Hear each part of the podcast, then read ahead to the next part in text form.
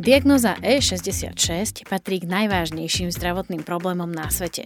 A to práve preto, k čomu môže viesť. Tučnota alebo obezita môžu prispievať ku krátkodobým, ale dlhodobým zdravotným ochoreniam, akými sú cukrovka, kardiovaskulárne či respiračné ochorenia alebo vysoký krvný tlak. Nadváhu alebo obezitu má takmer 70% Slovákov a Sloveniek a v Európe patríme medzi krajiny s najvyššou mierou obezity. Obezné môžu byť a aj sú deti. Detská obezita sa za posledných pár desaťročí stala celosvetovo veľmi vážnym problémom. Ako výskumníci tvrdia, keď vodíte do triedy na základnej alebo strednej škole, nájsť deti, ktoré majú problém s nadváhou, už dnes nie je ťažké. V triede ich bude hneď niekoľko. Na Slovensku vraj až štvrtina detí trpí obezitou, ktorá ich s najväčšou pravdepodobnosťou bude sprevádzať následne celým životom. Prečo nám, ale aj našim deťom a mladým pribúdajú kila a tuk? Čo to môže deťom spôsobiť do budúcnosti a ako s tým bojovať? Tak na to sa už spýtam mojich dnešných odborných hostí. Prvou je obezitologička doktorka Adela Penesová z Biomedicínskeho centra Slovenskej akadémie vied a zároveň prednáša aj na Fakulte telesnej výchovy a športu. Dobrý deň, vítajte. Ďakujem. Zároveň vítam aj výskumnú pracovníčku doktorku Jaroslavu Kopčakovú z Ústavu psychológie zdravia a metodológie výskumu z Košíc. Dobrý deň. Dobrý deň, prajem, ďakujem veľmi pekne za pozvanie. A vítam aj riaditeľa Rady Mládeže Slovenska, ktorý je zároveň aj skautským vedúcim vedúcim Juraja Lizaka. Vítaj Juraj. Ďakujem za pozvanie.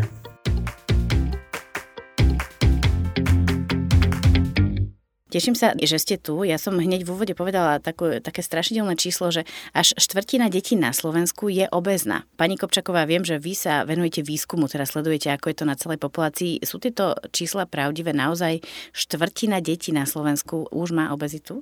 Uh-huh.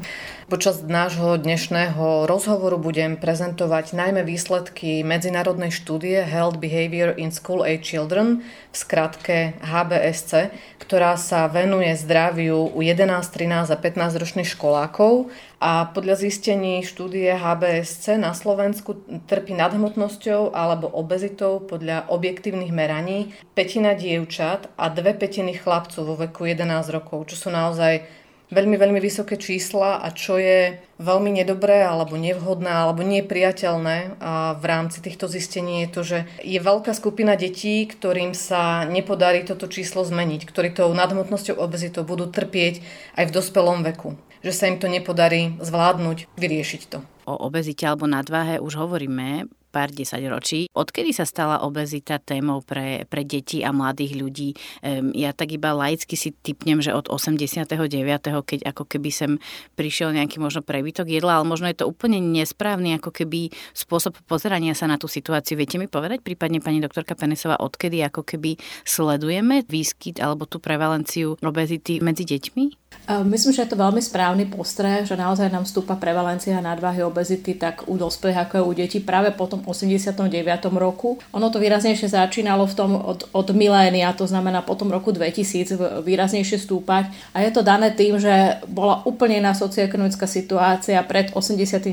rokom ako je teraz. Čiže ten nástup naozaj e, obrovský, ktorý znamenal aj globalizáciu, čiže dostupnosť všetkých možných e, potravín z celého sveta, fast foodov, cenotvorba úplne sa zmenila a nastúpil ešte aj veľmi agresívny, brutálny marketing, na čo sme neboli zvyknutí tej generácie, čo žili v tejto krajine predtým. Čiže toto všetko malo určité vplyvy, e, práve preto sa to u nás začalo veľmi e, rozvíjať a stúpať výskyt obezity a nadváhy práve s týmito faktormi. Čiže predtým to nebol až taký problém ani fenomén, pretože naše generácia ešte detí narodených v 70. rokoch, to bolo veľmi ojedinelé a zriedkavé, aby dieťa malo nejakú nadvahu a obezitu.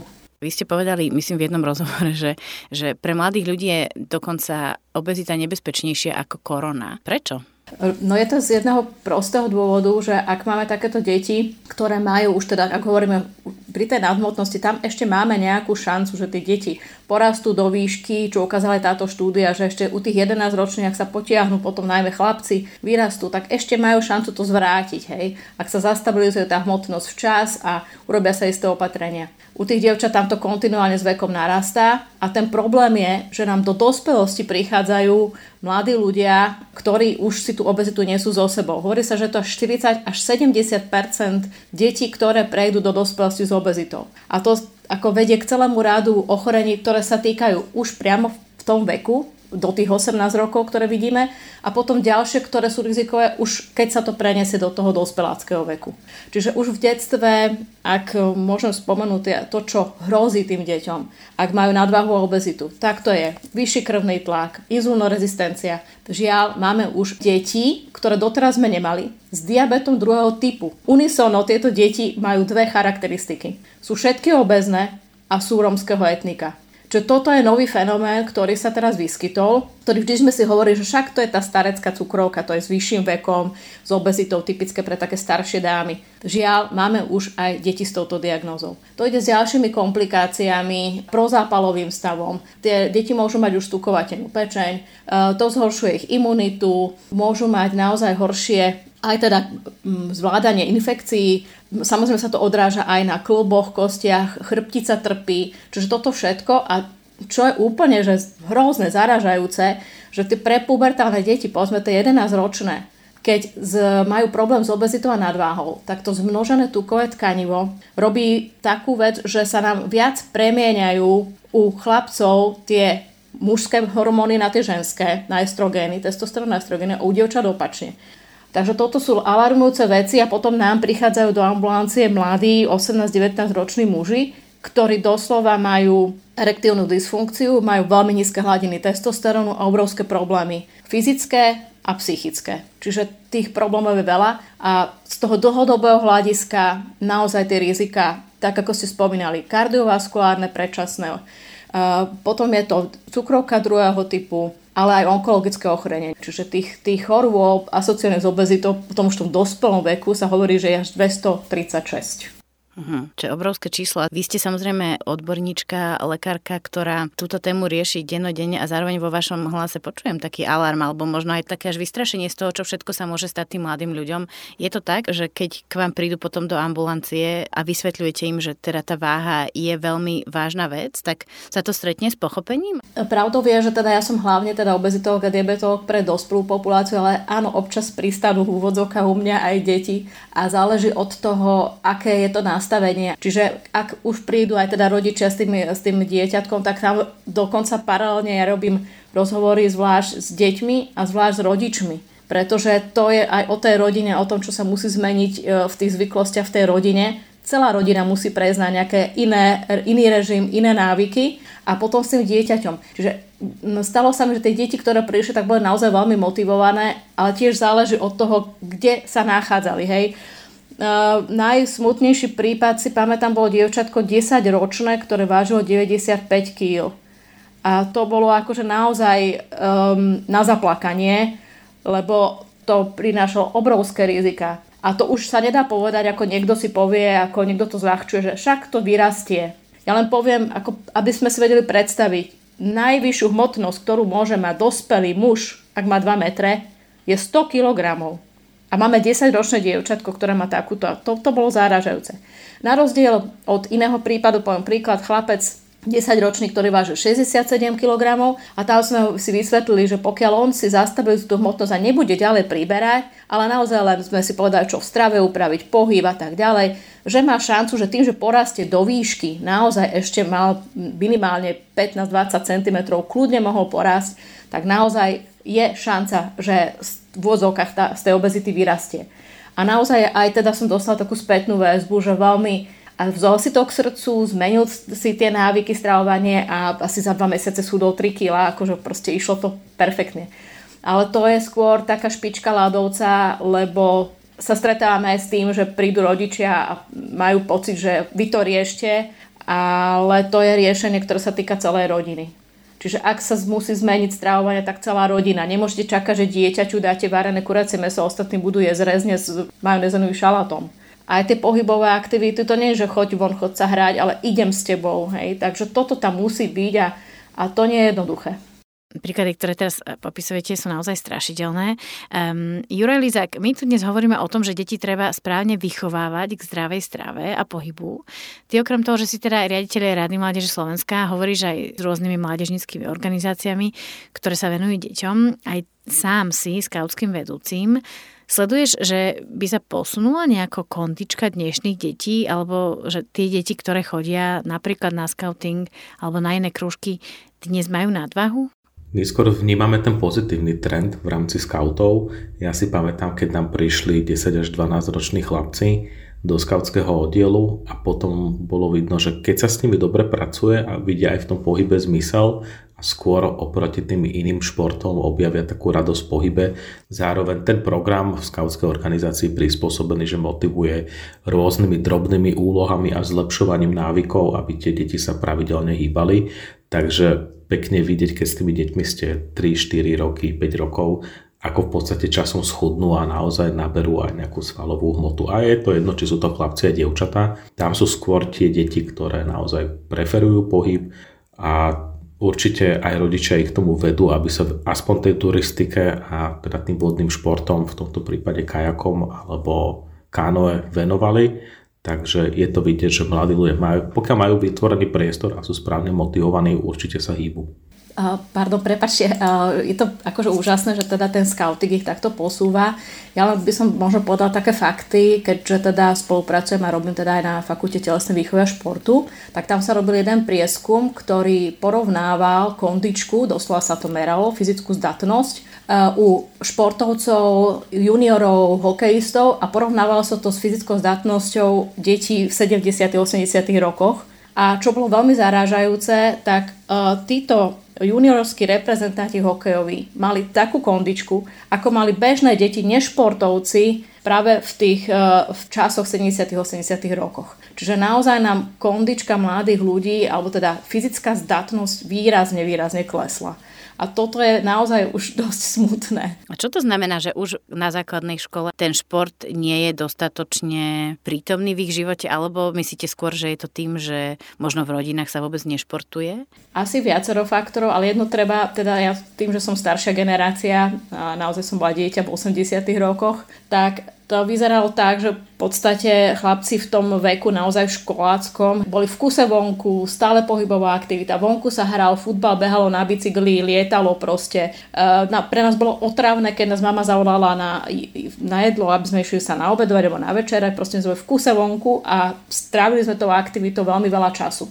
Kdežto dnešné deti, dnešné deti, keď aj športujú, tak e, ten ich čas vyzerá tak, že mimo toho športu naozaj tam pribudol ten faktor, že trávia veľa času s digitálnymi médiami a sú v sede, v leže a podobne. Čiže tam sa tá mimo športová aktivita, to spektrum tej aktivity sa zmenilo u tých detí veľmi výrazne a myslím si, že obzvlášť u chlapcov že tie voľnočasové aktivity dnes uh, už je tam e, pestrejšia možnosť výberu. Možno na to sa ešte tiež spýtam Juraja Lizáka. Samozrejme, že deti, uh, ktoré chodia do scoutingu, sú fyzicky zdatné alebo sú pripravené možno viac trošku ako keby pracovať na tom, aby boli ešte fyzicky zdatnejšie. Zároveň samozrejme detská, to je super, že môžu chodiť na rôzne počítačové krúžky, možno na nejaké vedecké experimenty. Čo ti hlásia práve ľudia z týchto organizácií?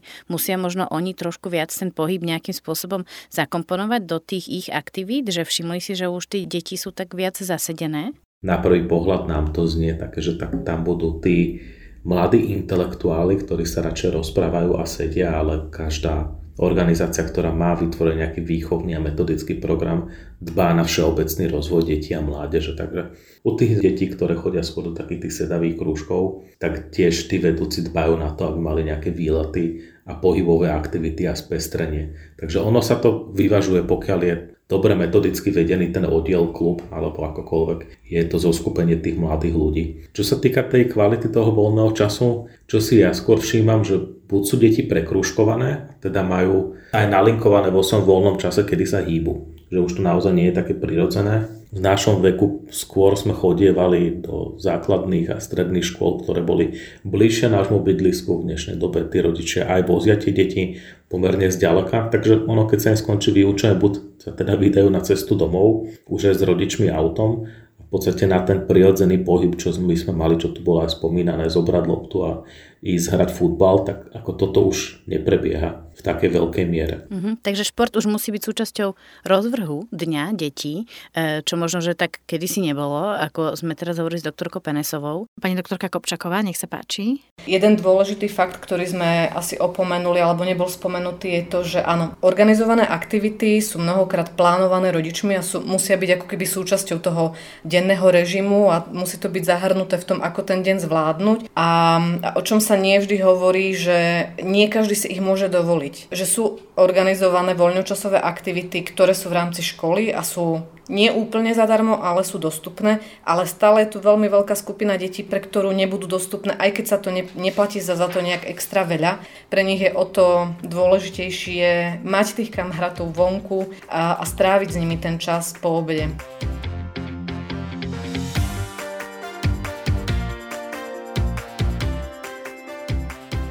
Dajme si teraz krátku pauzu od našej debaty a len v krátkosti preberme zeleninu. A, už ma je vidieť. Dobrý deň. Aha. Nepočujeme sa však. Aha, super, teraz mi naskočilo. Dobrý deň, Katka. Dnes hovoríme o fyzičke detí a mladých ľudí, o ich nadváhe či dokonca obezite, ku ktorej prirodzene nám vie dopomôcť aj strava. Preto som si dnes do podcastu prizvala aj odborníčku na stravu detí a mladých ľudí, ktorá nie je síce nutričnou poradkyňou, je detskou psychologičkou a deti a mladých ľudí sleduje denne. Je ňou Jarka Kreškociová, ktorá je ambasádorkou nadácie Jamieho Olivera, ktorá propaguje zdravú stravu medzi deťmi. E, napísala zároveň aj knihu Ako naučiť deti jesť zeleninu a na školách a v škôlkach pôsobí aj s programom Zeleninkové šialenstvo. Vítajte u nás v podcaste. Dobrý deň, prajem. Keď som vás pozývala do tejto epizódy, ťažko sa nám hľadal voľný termín vo vašom rozvrhu, ale zároveň ste stále opakovali, že niekde musíme naň nájsť priestor, pretože je to veľmi dôležitá téma, o ktorej treba začať už konečne hovoriť. Prečo? Prečo je to z vášho pohľadu tak? A, áno, ja som veľmi rada a teda naozaj som hľadala ten čas, aby sme sa spolu porozprávali, pretože si myslím, že vlastne táto detská obezita je niečo, čo obmedzuje našim deťom život a robíme to my dospelí. Čo teda znamená zdravá strava pre deti a mladých ľudí? Ako by mal vyzerať taký ten klasický jedálniček dieťaťa? Vieme povedať nejakú takú rýchlu poučku? No, e, nie je to vôbec o tej poučke. Strava je naozaj veľmi dôležitá, ale povedala by som, že je to jedna zložka z toho celého, ako sa to nabaluje. A je veľmi dôležité vnímať stravovanie ako životný štýl. To znamená nielen to, čo si dáme teda na raňajky, ale samozrejme aj koľko si to dáme, ako často teda raňajkujeme. Je veľmi veľa detí, ktoré vlastne cez týždeň ani len neraňajkuje. Toto sú také detaily, ktoré vlastne spájame a z toho, nám, z toho si vytvárame ten životný štýl. A toto je vlastne o tej rodine, o tej tradícii, o tom stravovaní, o tom, ako tá rodina žije. Uh-huh. Že hovoríte de facto, že tá strava má byť súčasťou ako keby toho životného štýlu tej celej rodiny, že to nemá byť len taká náhoda, že dnes som dal do úst toto, dnes niečo iné. E, samozrejme, ako dospelí ľudia veľa sa rozprávame o tom, ako schudnúť, ako nepribrať a tak ďalej. Vieme, čo máme, čo nemáme jesť, ale je niečo špeciálne pre deti a tínejdžerov, e, na čo by sme mali dávať pozor? A určite áno, určite sú to cukry, ale musím povedať, že naše deti sú vlastne vyrastajú v úplne inom prostredí a majú to absolútne ťažké. Pretože kdekoľvek sa pohnú tie naše deti, všade vidia tie cukry, všade vidia sladkosti, žúvačky, sladké vody, jednoducho, či idete do Nike alebo idete na poštu, všade sú už dneska dostať sladkosti. A ja si myslím, že toto je veľmi obmedzujúce, pretože tie deti nemajú ako keby možnosť vnímať ten svet obyčajne, že prídu do obchodu a tam si vyberú tú sladkosť. Toto je pre tie naše deti norma. Všade, kde sa o to otočia, všade sú sladkosti. Toto je určite veľmi nebezpečné. Vy chodíte aj na školy, aj do škôlok. Aká je tam situácia? Čo vidíte? Ako sa stravujú deti? Alebo s akými návykmi prichádzajú z domu? Ja teda prioritne chodím do materských škôl a tam by som povedala, že je to veľmi pekne vidieť hneď na tú desiatu, keď deti teda dostanú desiatu, čo je zhruba o nejakej pol deviatej a keď si sadnete s nimi, vidíte hneď, ktoré dieťa neraňajkovalo. A som presvedčená, že v každej triede je to 50% detí, ktoré teraz len raňajkuje, čo je už vlastne by mala byť desiata. Takže aj tam je to také, by som povedala, úplne posunuté. Tie raňajky sa úplne vypúšťajú. Tam si myslím, že tam by sme mohli naozaj ako spoločnosť zabrať, lebo je veľmi dobré ráno ten um, mozog rozhýbať a dať si niečo malé na raňajky. Určite áno. Vy ste napísali aj knihu, ako naučiť deti jesť zeleninu. E, prečo ju deti nevedia jesť? Je to tak, že nie je obľúbená? Uh, nie, ja si to vôbec nemyslím. Deti milujú zeleninu. Ja si to skôr myslím opačne. Nemajú možnosť ju spoznať v rodinách a teda čes výnimkám aj maminám, aj babkám, ktoré sú stále tu a čistia, varia a, a dajú si ten čas a priestor a sú s deťmi v kuchyni. Ale myslím si, že to je zase len ten životný štýl, že my sa proste veľmi radi zabávame a ten čas si chceme ukrojiť a v tej kuchyni netrávime zďaleka toľko času, ale musím povedať, že vôbec to nie je tak, že deti nelúbia zeleninu. Práve naopak, deti ju milujú, milujú pracovať, milujú si ju čistiť a keď si ju už očistia sami, tak či je to petržlen alebo je to celér, je to úžasné sa na nich pozerať, ak si to zachrúmpajú a zjedia. Takže to je spôsob, akým vy, e, ako to mám pekne povedať, otvárate cestu deťom k zelenine, že ich necháte um, si ju ochytať a ešte ako keby pripraviť a, a že to ich viac menej vie potom zblížiť. Naozaj to funguje? Áno, presne tak, ako hovoríte, presne tak toto funguje a ja vlastne pracujem s deťmi zážitkovým spôsobom. To znamená, že jedna vec je rozprávať, ale druhá vec je si to spraviť. A tie deti, keď dostanú naozaj tú zeleninku do rúk, oni si ju popozerajú, zapojíme všetky vnemy, porozprávame sa o nej a koľkokrát už sa potom kričí, že môžem zahryznúť, môžem už zahryznúť. A ja poviem, nie, ešte nemôžeš zahryznúť, ešte sa niečo porozprávame, povedz mi, ako vyzerá, ako vonia. A vlastne je to ten opačný efekt, že ešte aj ja im trošku zakážem dokážem, že ešte vydržte, počkajte a ich to perfektne motivuje. Samozrejme je tam ďalšia veľmi silná vec a to je kolektív. Tie deti od seba obzerajú sa, kto čo má v ruke, čo koľko ako očistil, pomáhajú si a toto dokonale funguje práve na to, aby si s chuťou zahryzli a okoštovali, aká je dobrá tá zelenina. A to si viem predstaviť, že funguje na takejto zaujímavej hodine, ale tá otázka je, že čím to teda zostane. Že či keď o týždeň, dva alebo aj o pol roka potom dostanú tú brokolicu s nejakým zemiakom e, na tanieri, že e, či ju naozaj zjedia. Aké sú vaše výsledky? Toto je veľmi dobrá otázka, ďakujem za ňu. Presne o tomto veľmi často hovorím. A program, ktorý robím, je vlastne primárna prevencia detskej obezity. Znamená, že sa zapájajú všetky deti. Nie sú to deti, ktoré by sme len vybrali alebo ktorí by rodičia chceli. A tá prevencia znamená, že ten program je opakovateľný. A na Slovensku sú materské školy, ktoré sú už v projekte dlhodobo zapojené a v podstate k tým deťom sa dostane tá zeleninka viackrát systematicky. Sú materské školy, kde vlastne deti prejdú až tromi rokmi a vlastne tohto projektu. A toto je presne to, čo je absolútne dôležité, že sa to tej malej hlavičke ukladá a ten vzťah sa vyvíja. A to je to, čo, čo sa vlastne pýtate, že tie deti s tým rastú. A keď máme ten návyk z detstva, ktorý sa časom mení na zvyk, tak áno, keď sa potom to dieťa stretne s nejakou hráškovou polievkou alebo s niečím zeleným v tanieri, tak vie, že to je špena. A toto je to, že im to ostáva a funguje to. Na druhej strane je veľmi dôležité povedať, že úspešnosť projektu je v tom, v tej kooperácii.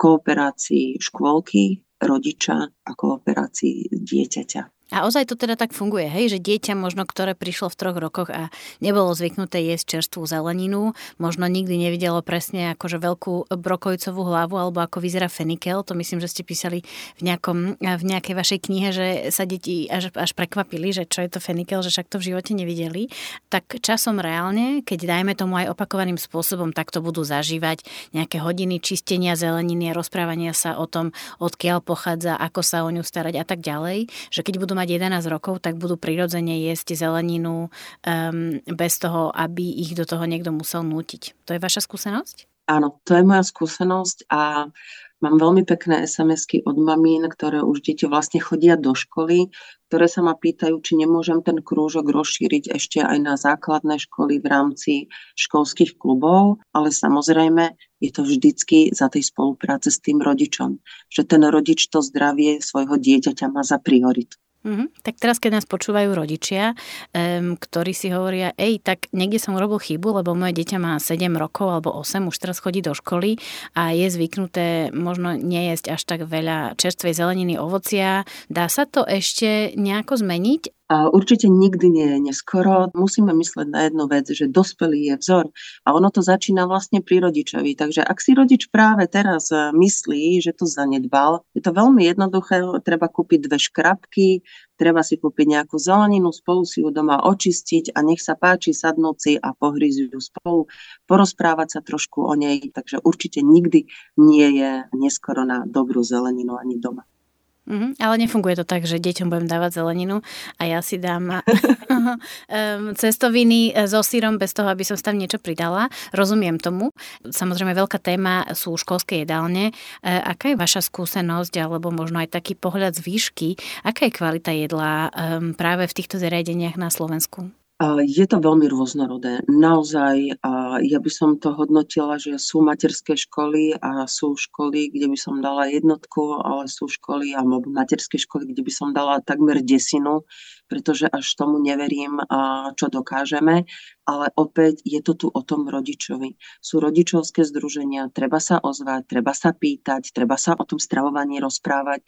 A toto je veľmi dôležité. Hovoriť o tom keď sa budeme na to stravovanie dívať z toho pohľadu, aké je to dôležité, tak si myslím, že dokážeme veľmi veľa posunúť a naozaj ten rodič vie v materskej škole spraviť veľmi veľa, teda na škole. V týchto veľkých e, jedálniach často počúvame o tom, že deti zjedia sladkosti, e, ak je tam nejaká tyčinka, ktorá sa tam potom podáva ako dezert, alebo makové šulance, alebo čosi také, tak to, to deti zjedia, brokolicu nechajú a jablko pri okienku si ani nezoberú. A potom často počúvame teda práve zo strany e, tých učiteľiek alebo učiteľov, ale aj tých e, závodných jedální alebo školských jedální, že oni s tým nevedia pohnúť, oni tie deti nevedia donútiť. Na jednej strane rodičia chcú, aby tam to kvalitné jedlo bolo, alebo aby tá brokolica, to jablko sa ponúkali, na druhej strane e, to tam zostáva bokom a prípadne deti chodia domov možno aj hladné. Ako sa dá z tohto takéhoto nejakého blúdneho kruhu von? Ja som veľmi prekvapená, že na mnohých školách ešte stále existujú tie sladké stredy. Ja si myslím, že deti majú toľko cukrov, že keby školské jedálne tie cukrové jedlá úplne vyradili a nahradili to rybami alebo niečím, čo je skutočne hodnotné, a nič by sa naozaj našim deťom nestalo.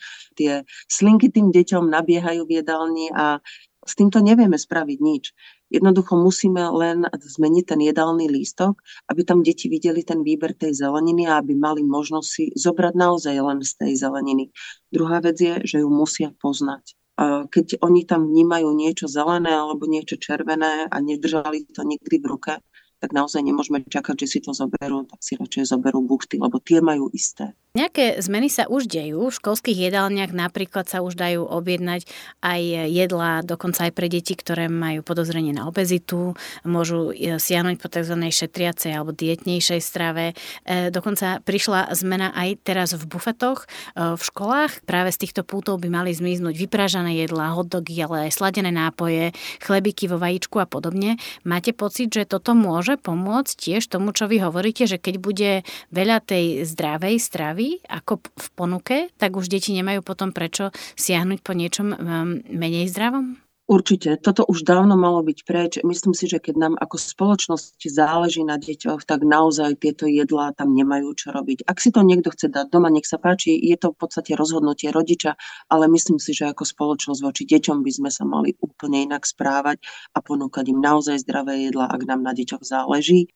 A každé dieťa, ktoré vojde do bufetu, si vybere sladkosť na základných školách absolútne niečo takéto nemá byť, pretože tá nadváha sa netvorí z dňa na noc, ale tá nadváha sa vlastne tvorí dňami, týždňami, mesiacmi a my presne takto podporujeme tie deti, aby nám tú nadváhu mali. A mnohé rodiny by možno teraz povedali, že na Slovensku je e, jedlo drahé a kvalitné, zdravé jedlo e, je skoro nedostupné pre niektoré príjmové skupiny. Čo si vy o to myslíte?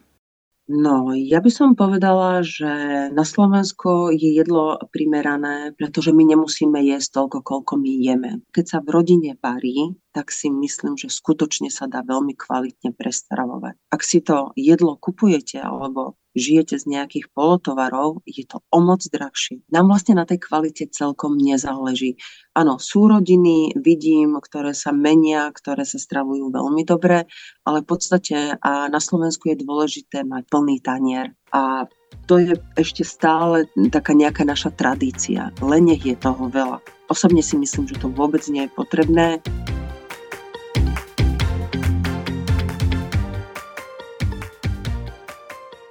Toľko Jarka Kreškociová, odborníčka na stravu detí a mladých ľudí. O jedle sme samozrejme hovorili preto, že je jedným z hlavných faktorov priateľov alebo nepriateľov pri boji s obezitou. Pani doktorka Penesová o strave a pohybe už sme hovorili, aké iné faktory môžu viesť k nadváhe alebo k obezite? Jedna vec sú, ak môžem takto zhrniem, sú také prenatálne rizikové faktory a postnatálne. Čiže prenatálne to znamená pred narodením dieťaťa. E, väčšie riziko majú napríklad na Slovensku, závisí to od etnika, tak to je rómske etnikum. Potom je to to, či matka má obezitu už pred tehotenstvom, alebo teda aj rodičia obidvaja. Koľko priberie počas tehotenstva? Rizikové faktory priberie viac ako 20 kg. Ak má cukrovku, gestačný diabetes počas tehotenstva, tehotenstva. Ak má zlú stravu, ak fajčí, ďalšia vec po narodení, ako a koľko je to dieťa dojčené, pretože to je najprirodzenejšia strava. Potom sú to všetky tie ďalšie faktory, koľko dieťa má spánku. A tiež to z tej HBSC štúdie vyplynulo, že tie deti majú, eh, len polovica možno spí 8 a viac hodín, koľko by mali. Hej. To je veľmi výrazný a e, jednoznačne vedecky dokázaný rizikový faktor. Nedostatok spánku tak pre deti i dospelých je rizikový faktor obezity. A potom si to tzv. to obezitogénne prostredie, že teraz sa stavajú mnohé satelity pri mestách, kde nemáte chodníky, nemáte cyklotrasy. Tie deti nemôžete pustiť samé peši do školy, pretože by museli ísť po ceste toto je jeden z kľúčových faktorov. A jeden veľmi významný, a to sú reklamy na jedlo počas detských programov. Eh, a ešte jeden významný faktor, prepačte, posledný, a to je eh, screen time, to znamená čas, ktorý trávia s obrazovkami, čiže počítač, mobil, sociálne siete, tablety a tak ďalej. A tam je jednoznačné. Ak dieťa trávi viac ako dve hodiny v predobrazovkou, tak je to rizikový faktor obezity. A s tým by sme tiež mali niečo urobiť. Mm-hmm. De facto vy hovoríte o tom, že deti a mladí ľudia sa z toho sami nevyhrabú. Že nestačí im povedať, že teraz uh, si daj mrku a lepšie sa hýb a, a, a dostaneš sa z toho, pretože ako keby aj to celé prostredie pôsobí na to a im vie veľmi e, napomôcť alebo naopak im zobrať tú možnosť e, dostať sa z tejto vážnej choroby alebo z tejto situácie. Juraj Lizak, viem, že ty si sa teraz pozeral na, na predvolebné sľuby alebo programy jednotlivých strán a moja otázka je, že či si tam našiel niečo aj, čo sa týka podpory fyzického zdravia mladých ľudí a detí. V niektorých programoch som to zahľadol, že tam bola aj v rámci nejakého prieniku agendy zdravia, školstva, starostlivosť o školské jedálne a teda kvalitnejšie zameranie sa na zdravšiu výživu v školách. Takže tie strany, ktoré mali prepracovanejší program, tak to tam väčšinou nejakým spôsobom spomenuté mali.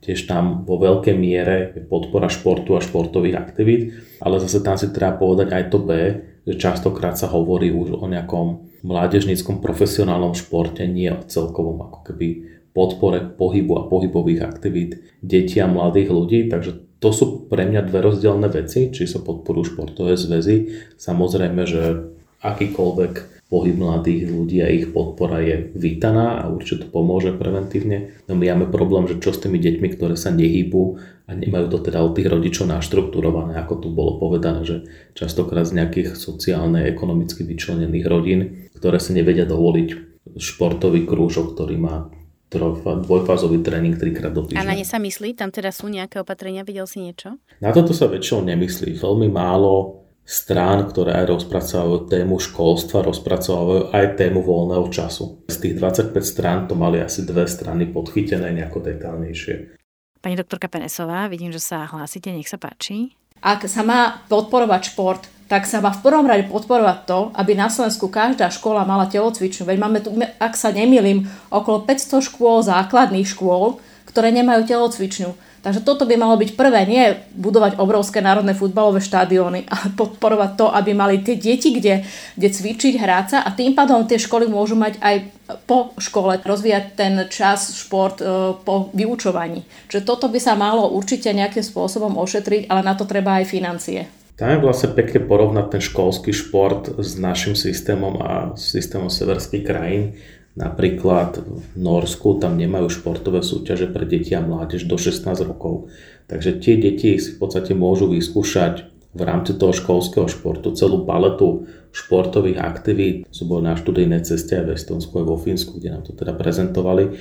Takže takéto tie jemné pohybové aktivity, no a naozaj máte skôr také tie športové pohybové aktivity pre všetkých, dostupné čo najviacej deťom, mladým ľuďom ako v podstate od 5 rokov budovať super športovcov. Takže možno aj toto by bola zmena tej paradigmy, naučiť tie deti v tej škole na tej telesnej výchove radosť pohybu, naučiť ich sa tam správne hýbať, že tie deti v podstate nevedia ani správne behať, tak ako by potom mohli aj vykonávať nejaké športové aktivity. Ja len dodám, že ono, to, že podporiť šport je, je významné nielen preto, aby tie deti boli zdravšie, ale štúdie, ktoré v Španielsku napríklad robili a pridali a každý deň tie deti mali hodinu pohybovej aktivity, tak sa im zlepšil akademický výkon, pretože to je to, čo zabezpečí to, že tie deti sa rozhýbu, viac sa im prekrví mozog a lepšie fungujú. A takisto, keď sa robili napríklad také jemnučké zmeny, že pred nejakým testom uh, deti si 15 minút zacvičili, tak ten výkon bol ďaleko lepší, tie výsledky boli lepšie. Čiže my to musíme sa na to pozrieť, my máme toľko dát aj zo štúdií, ako tá fyzická aktivita prospieva nielen deťom, ale teda hlavne teraz sa bavíme o deťoch, že by sme to naozaj mali zaviesť a malo by to byť pre nás niečo ako úplný základ a toto by podporiť čo najviac. Pani doktorka Kopčaková, z vašej HBSC štúdie e, je vidieť aj, že len petina dievčat a tretina chlapcov e, vo veku okolo 11 rokov aspoň hodinu denne robí nejakú fyzickú aktivitu.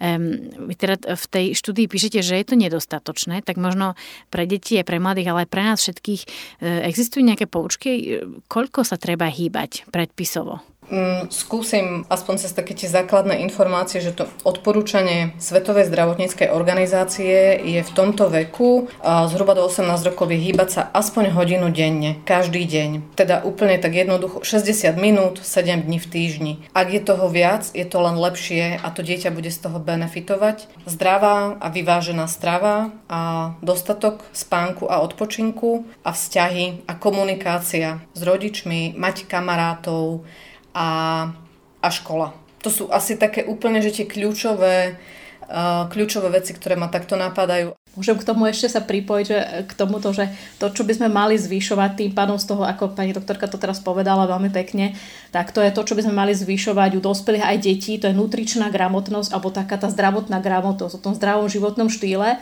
a mali by sme do týchto škôl zaviesť, ja neviem, či v rámci občianskej výchovy alebo prírodovedy, to je jedno, alebo zvlášť predmetu, niečo takéto ako výchova k zdravému životnému štýlu. Rakúšania to urobili, urobili 10 hodín pre deti, kde sa venovali, ja neviem, jeden deň pitný režim, režim, aký je zdravý a tak ďalej a tak ďalej. Robili štúdiu, kde to porovnávali tie deti, ako sa správali predtým a potom, čo takýchto 10 týždňov mali takéto výuky a zistili, že tie deti začali menej pysladených nápojov, začali sa zdravšie stravovať, viacej jedli ovocie, viacej zeleninu. Čiže toto nám chýba a na tomto by sme mali popracovať. Toto sa musí opakovať dokola, dokola, edukovať, edukovať, edukovať. Možno je aj ošemetné hovoriť o tom, že má niekto nadváhu, alebo ako to niekedy vedia deti tak nepríjemne povedať, že je tučný. Lekári by na to mali upozorniť e, rodiča, možno aj učitelia. Je to spoločensky dnes akceptovateľné povedať rodičom alebo aj samotnému dieťaťu, že má nadvahu a že to treba riešiť? Možno sa pozriem na pani doktorku Kopčakovú, ktorá je aj psychologička. Podľa môjho názoru je dobré pomenovávať veci správnymi výrazmi a nechodiť kolo horúcej kaša, ale keď ten problém skrátka je, je potrebné ho pomenovať oveľa väčší dopad, nedobrý, nevhodný má, ak budeme niekoho držať vo vatičke a chlácholiť, že ale to je v poriadku, to sa možno spraví. Nie som lekár, ale ak by som ako lekárka videla, že už je to naozaj za hranicou, ako niekedy stačí naozaj málo na to, aby sa veci zmenili. Na to, aby sme naštartovali, aby, aby sme nakopli daného človeka, rodiča, dieťa k tomu, aby sa začali tie zmeny realizovať. Aj nepríjemné veci sa dajú povedať citlivo. To je asi to, čo chcem povedať. Pani doktorka Panesová, vás sa spýtam. E, určite ste neraz museli povedať rodičom, ale aj deťom, že, že ste si všimli, že má dieťa nadváhu. Ťažko sa to hovorí, alebo máte nejaký systém, e, ktorý ste si našli, aby to rodičia možno aj bez nejakej urážky prijali, alebo aj to samotné dieťa? No, to nie je jednoduché, ako väčšinou ja už teda prichádzajú tie deti, ktoré to vedia a teda aj tí rodičia si to uvedomujú. E, čiže tam treba povedať to, že tu sa bavíme nie o estetickej stránke, hej, že to, prečo to ten lekár má odkomunikovať, ten dôvod je jednoducho z toho hľadiska naozaj aj z toho etického, preto, lebo je to diagnóza, je to choroba. Obezita je choroba, má svoj diagnostický kód E66. To je úloha, aby sme to naučili my, aj iných lekárov, aby sme to naučili spoločnosť, aby sme sa pozerali na to, že je to ochorenie chronické, neprenosné, ktoré vedie ku komplikáciám a tak toho aj brali a liečili a riešili a navrhnúť ďalej konkrétne riešenia. To nestačí len redukčná strava napísať do správy lekárskej. To musí byť konkrétne odporúčanie. Čo konkrétne urobíme? Preto ja napríklad im hovorím, keď prichádzajú, aby si doniesli stravovací denníček, kde majú 2-3 dní zapísané, ako sa stravujú. Prejdem si to s nimi a ideme po maličkých krokoch k zmenám. Hej? To znamená, že tým deťom povieme, čo keby sme na, ako prvý krok urobili to, že skúsime vylúčiť sladené nápoje. Skúsime miesto toho, čo by ti chutilo, napríklad citrónová voda. To sú tie postupné kroky, ktoré si vysvetľujeme a konkrétne sa bavíme o tom, čo môže to dieťa aj rodič urobiť. O zdravej strave hovorila aj bývalá prvá dáma Ameriky, Michelle Obama. Samozrejme v USA je tá pandémia obezity na úplne inej úrovni. Je to naozaj pandémia a dokonca už sa veľa hovorí v tej krajine aj o tom druhom aspekte, o tzv. fat shamingu, teda zahambovaní človeka kvôli nadváhe a v Amerike už ozaj vidíme aj takú tú snahu o oslavu všetkých typov postav, dokonca aj tých obezných. A opäť poviem, že na Slovensku teda nie sme vôbec v tomto štádiu a myslím, že vy do ktorí práve lekári voláte potom, aby sme sa tam ani nedostali, ale čo si o tom myslíte? Nemyslím si, že úplne to je ideálna cesta. Na jednej strane určite by sme sa mali aj v rámci komunikácie v škole deti navzájom a deti s rodičmi e, vyjadrovať primerane a nezosmiešňovať, nezhadzovať to dieťa, aby nemalo pocit proste viny a bralo to tak, že mu to spôsobí až nejakú psychickú újmu.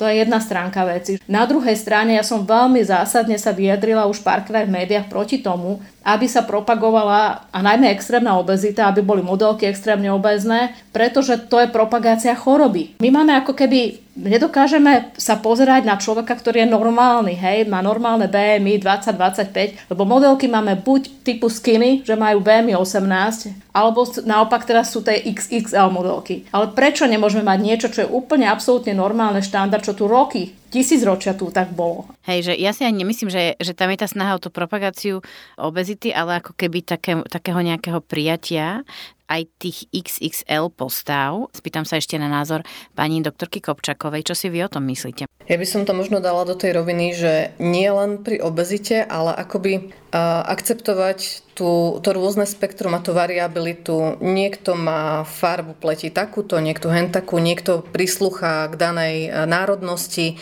Naozaj sme rôzni. Ako keby rozprávať, edukovať. E, a stále sa vrátim k tomu, že rozprávať sa aj najmä v rodine, v škole o tom, že áno, sme rôzni. Neglorifikovať, neuprednostňovať jedného alebo druhého, ale nešla by som do toho, že mm, oslavovať extrémne chudých alebo extrémne tučných. Áno, dám ešte teda poslednú šancu, aby sa vyjadril aj Juraj Lizák. Vy musíte, dajme tomu, s mládežnickými organizáciami, s ich reprezentantmi riešiť aj túto tému, že ako budete, dajme tomu, komunikovať aj s deťmi alebo robiť aktivity aj s deťmi, ktoré majú veľkú nadvahu, ktoré možno nezvládajú veci ako ich rovesníci, ktorí tú nadvahu nemajú? Aktuálne som sa s tým ešte nestretol. Samozrejme, že vždy je ťažšie sa porozprávať s tými rodičmi, ktorí majú pocit, že ich dieťa je úplne v poriadku presne, že poukazuje na nejakú estetickosť alebo neestetickosť toho dieťaťa, čiže to, že je tučné alebo nie je tučné. Ale tak väčšinou my tým rodičom prizvukujeme, že na aktivity, do ktorých sa chce zapojiť, proste musí mať aj nejakú kondíciu. A tam ten komitment tí rodičia majú, lebo je to dobrovoľné. Určite v tých školách je to ťažšie.